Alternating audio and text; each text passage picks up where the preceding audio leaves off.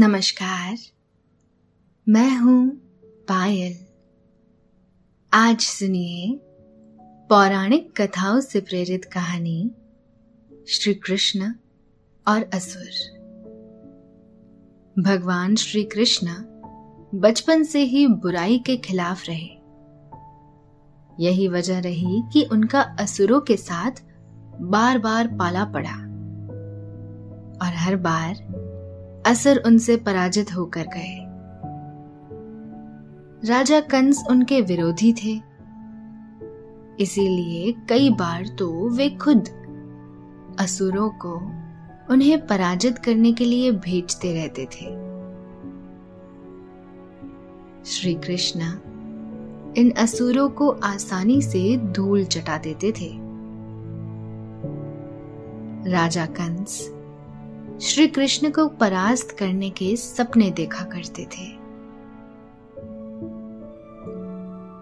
वो आए दिन इसके लिए साजिशें रचते रहते थे। कई असुर उसके परम मित्र थे। उसने एक एक कर कई असुरों को श्री कृष्ण को परास्त करने के लिए भेजा, लेकिन सत्य और बुराई के खिलाफ जमकर खड़े श्री कृष्ण ने कंस के भेजे तमाम असुरों को धूल चटा दी। आज हम आपको सुनाएंगे श्री कृष्ण के साथ असुरों के कई छल कपट के किस्से। लेकिन पहले आप अपने आसपास की सारी लाइट्स ऑफ करके आराम से लेट जाएं। अपनी आंखें धीरे से बंद कर लीजिए।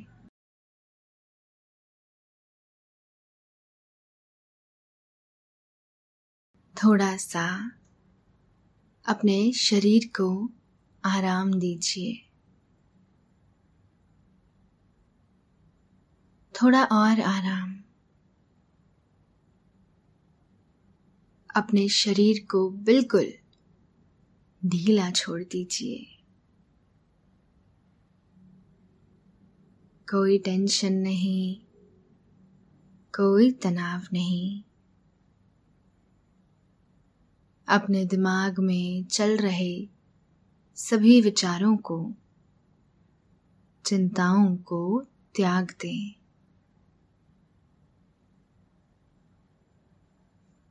एक शांति सी महसूस करें।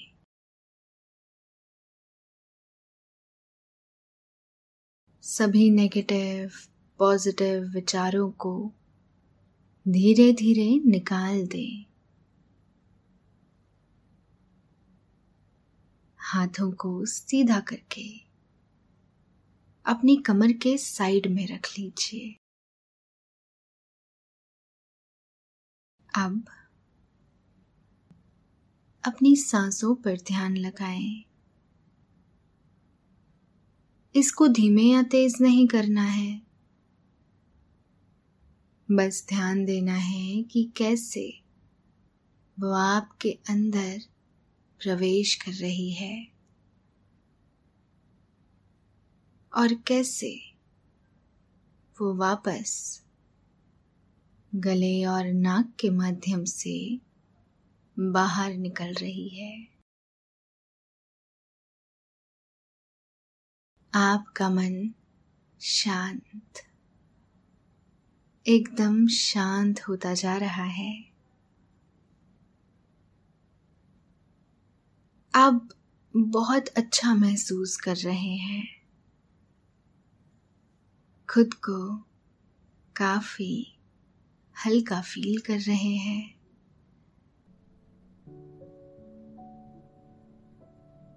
सब तरफ शांति ही शांति है, सुकून है, खामोशी है। दोस्तों, अब से आप bed time stories, guided meditations, relaxing music, इन सब का आनंद नींद ऐप पर ही उठा सकते हैं।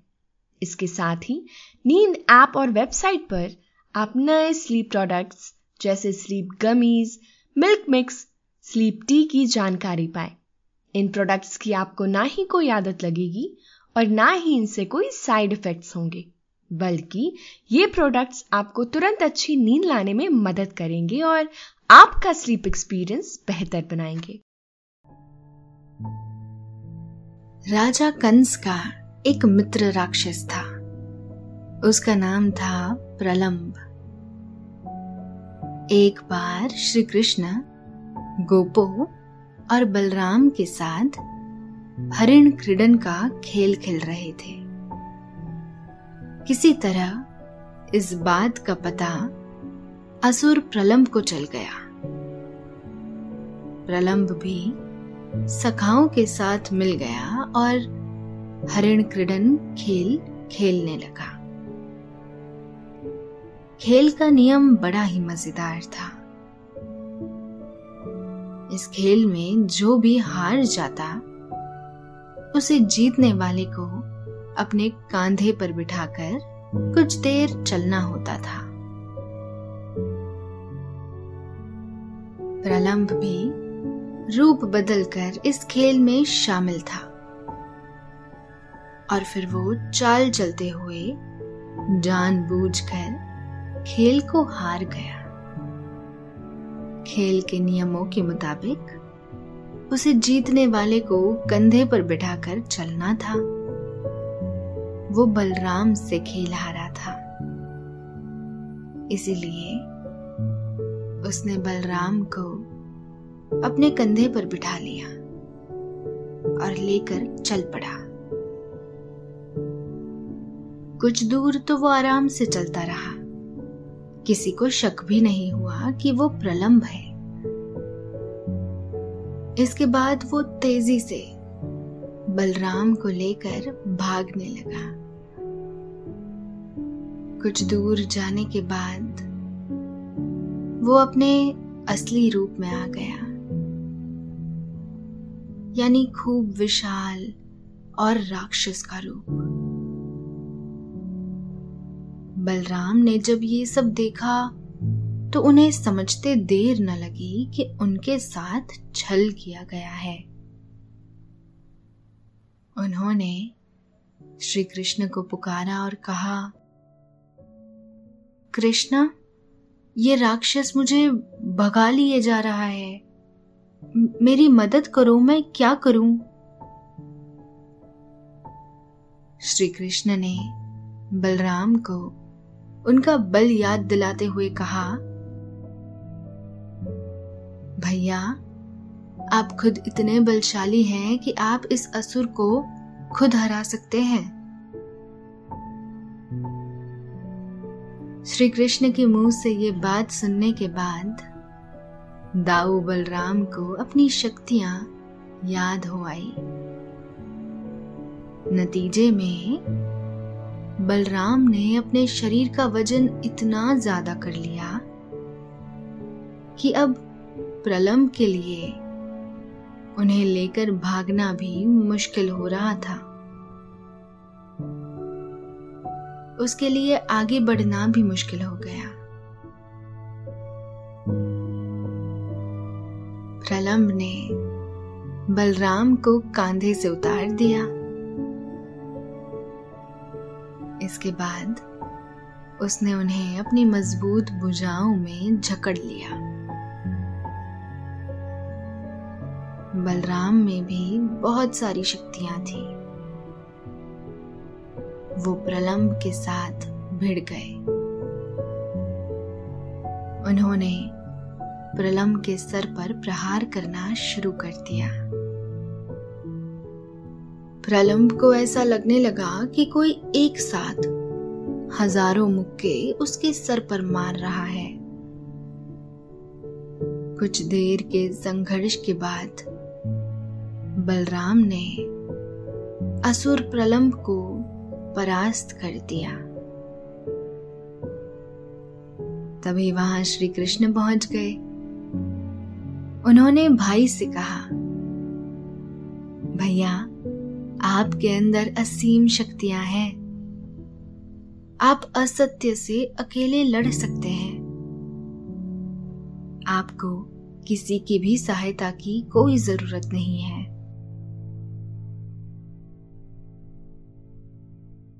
बलराम को अपनी शक्तियों का अंदाजा हो गया। उन्होंने कहा कि इस अकस्मात हमले से मैं डर सा गया था, लेकिन तुमने जिस तरह से मुझे मेरी शक्तियों की याद दिलाई, उससे मेरे भीतर का साहस जाग उठा और मैं प्रलम्ब को आसानी से पराजित कर सका। खेल में शामिल सभी ग्वाले जमीन पर पड़े प्रलम्ब को भयभीत नजरों से देख रहे थे। उन्हें यकीन ही नहीं हो रहा था कि ये वही असुर है जो कुछ देर पहले उनके साथ खेल में शामिल था। खेल खत्म होने के बाद भगवान श्री कृष्ण और बलराम घर की तरफ चल दिए। घर पहुंचने पर उन्होंने मां यशोदा को इस बारे में कुछ भी नहीं बताया। उन्होंने सोचा कि मां ये सब जानकर परेशान हो जाएगी, लेकिन ग्वालों ने मां यशोदा को सारी बात बता दी। मां यशोदा चिंतित हुई, लेकिन श्री कृष्ण इस बात से काफी प्रसन्न थे कि आज सही मौके पर उन्होंने भाई बलराम को उनकी शक्तियां याद दिला दी। राजा कंस हमेशा श्री कृष्ण के खिलाफ कुछ न कुछ साजिश रचता रहता था। एक बार उसने वत्स नाम के असुर को भगवान कृष्ण को पराजित करने के लिए भेजा। कंस से आदेश मिलने पर वो बहुत खुश हुआ। उसने सोचा कि उसके बल के आगे आज तक कोई टिक नहीं सका, तो श्री कृष्ण क्या चीज है। जब मैं उन्हें पराजित कर दूंगा तो मेरा चारों तरफ नाम हो जाएगा, फिर तो सभी मुझसे डरने लगेंगे। वत्सासुर ने उसी समय चुपचाप वृंदावन की राह ली। वे छुपकर श्री कृष्ण की हर गतिविधि पर नजर रखने लगा। वो सोचने लगा कि वो ऐसा क्या करे कि श्री कृष्ण के करीब रहे और उन्हें शक भी ना हो। फिर सही मौका देखकर वो श्री कृष्ण पर हमला कर देगा। काफी सोच विचार के बाद उसने फैसला किया कि उसे बछड़े का रूप धारण कर लेना चाहिए। इस तरह से श्री कृष्ण और बलराम को किसी तरह का शक भी नहीं होगा और वो हमेशा उन पर नजर रख सकेगा। वत्सासुर ने बछड़े का रूप धारण कर लिया और वो बाकी बछड़ों में मिल गया। भगवान श्री कृष्ण और बलराम गाय और बछड़ों को लेकर चराने निकल पड़े। जब सभी पशु चरने लगे तो दोनों भाई नदी किनारे खेल में जुट गए। वत्सासुर भी रूप बदलकर बछड़ों में शामिल हो गया।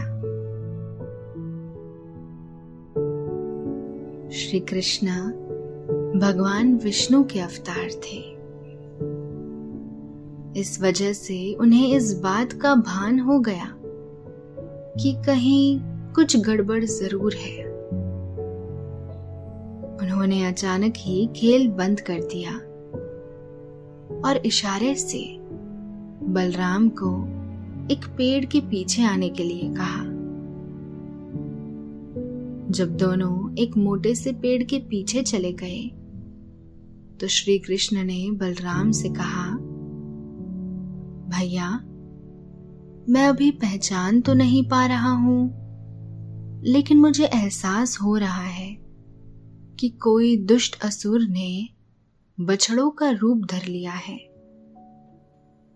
और इन पशुओं में शामिल हो गया है। हम अगर थोड़ा होशियार रहें तो उस असुर को पकड़ सकते हैं। उन्होंने सारे पशुओं पर नजर रखी तो उन्हें वत्सासुर पहचान में आ गया। दोनों भाई खेलने का बहाना करते हुए वत्सासुर के पास पहुंच गए और उसे घेर लिया। वत्सासुर ये बात जान नहीं सका कि दोनों भाइयों ने उसे पहचान लिया है। श्री कृष्ण ने वत्सासुर को अचानक टांगों से पकड़ लिया और उसे गोल गोल घुमाना शुरू कर दिया। इसके बाद उसे खूब ऊंचाई पर फेंक दिया। वत्सासुर कुछ देर बाद पूरे वेग से धड़ाम से आकर धरती पर गिर पड़ा। नादान वत्सासुर ने सोचा था कि वो बछड़ों में मिलकर श्री कृष्ण और बलराम के करीब पहुंच जाएगा और उन पर अचानक हमला कर देगा, लेकिन श्री कृष्ण की चतुराई के आगे वो असफल हो गया। राक्षस वत्स के अंत के बारे में जानकर ग्वालों में खुशी छा गई, क्योंकि वत्सासुर जाने के अनर्थ करने वाला था। उधर ये समाचार राजा कंस को मिला तो वो बुरी तरह से बौखला गया। वो समझ नहीं पा रहा था कि अब वो क्या करे। उसे बहुत ज्यादा भरोसा था कि वत्सासुर श्री कृष्ण को पराजित कर देगा, लेकिन यहां उसकी योजना उल्टी पड़ गई थी। अब एक और असुर था, बकासुर। वो कंस का गहरा मित्र था। कंस ने उसे अपनी परेशानी बताई। उसने राजा कंस को वादा किया कि वो श्री कृष्ण का अंत निश्चित तौर पर कर देगा। उसने एक नया उपाय किया। उसने एक पक्षी का रूप धरा और वृंदावन पहुंच गया। उसने देखा कि ग्वाले यमुना नदी के किनारे नदी के स्वच्छ जल से अपनी प्यास बुझा रहे थे और उनकी गायें और उनके बच्चे पास ही हरी हरी घास चर रहे थे।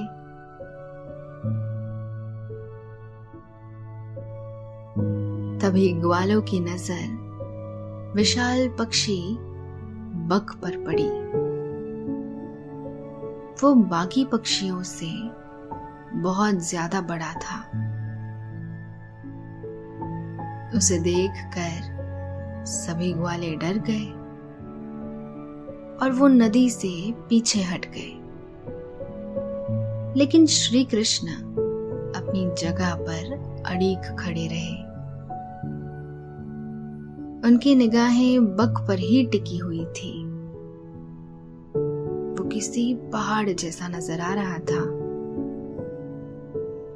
तभी बकासुर अपने बड़े बड़े से पंजों और लंबी सी चोंच को खोलकर श्री कृष्ण की तरफ दौड़ा।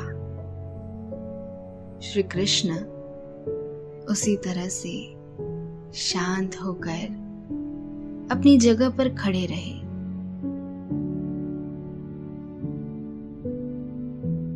लेकिन तभी अनहोनी हो गई।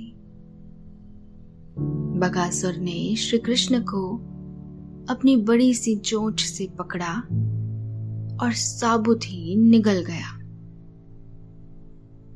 ये हाल देखकर बाकी ग्वाले काफी डर गए और श्री कृष्ण के लिए चिल्लाने लगे। श्री कृष्ण बकासुर के गले में जाकर फंस गए। बकासुर के गले में तेज दर्द होने लगा। वो दर्द से तड़पने लगा। बकासुर ठीक से सांस भी नहीं ले पा रहा था।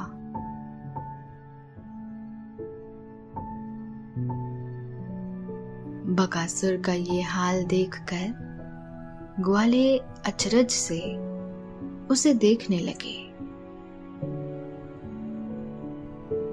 जब दर्द सहन से बाहर हो गया तो बकासुर ने अपनी चोंच खोल दी और श्री कृष्ण चोंच के रास्ते आसानी से बाहर आ गए।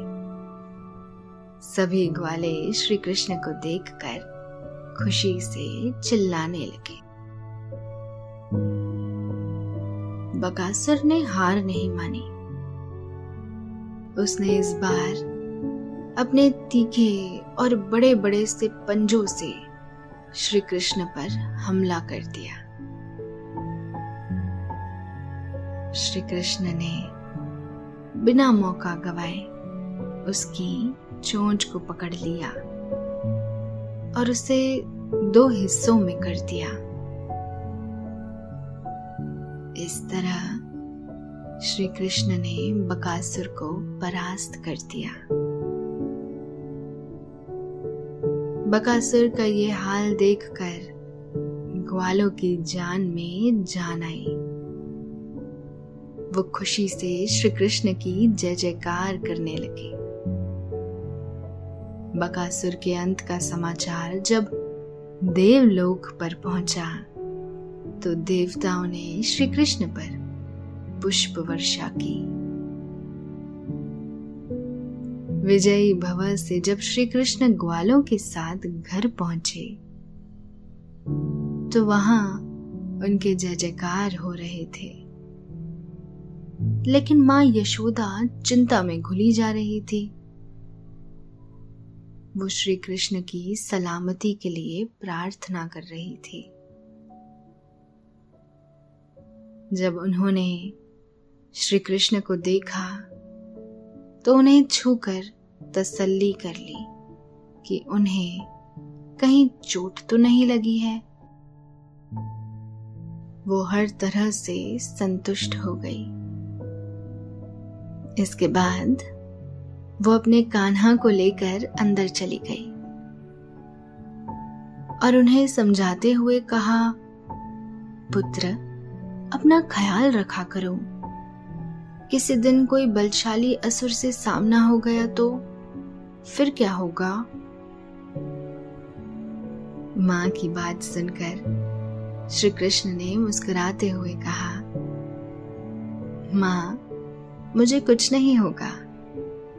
जिसके साथ आप जैसी मां हो भला उसका कोई अहित कैसे कर सकता है। तो दोस्तों, अभी आपने भगवान श्री कृष्ण के असुरों से लड़ाई की कई सारी कथाएं सुनी। श्री कृष्ण ने सारा जीवन सच्चाई के लिए लगा दिया। वो कभी न डरे न डिगे। और अब आपके सोने का वक्त हो गया है। निद्रा देवी चुपके से आपके सिरहाने आकर बैठ गई है। वो हौले हौले से आपकी आंखों को सहला रही है। आप पर नींद की खुमारी छाती जा रही है। आपने धीरे से अपनी दोनों आंखों को बंद कर लिया है। अब आप आहिस्ता आहिस्ता नींद की वादियों में उतरते चले जा रहे हैं,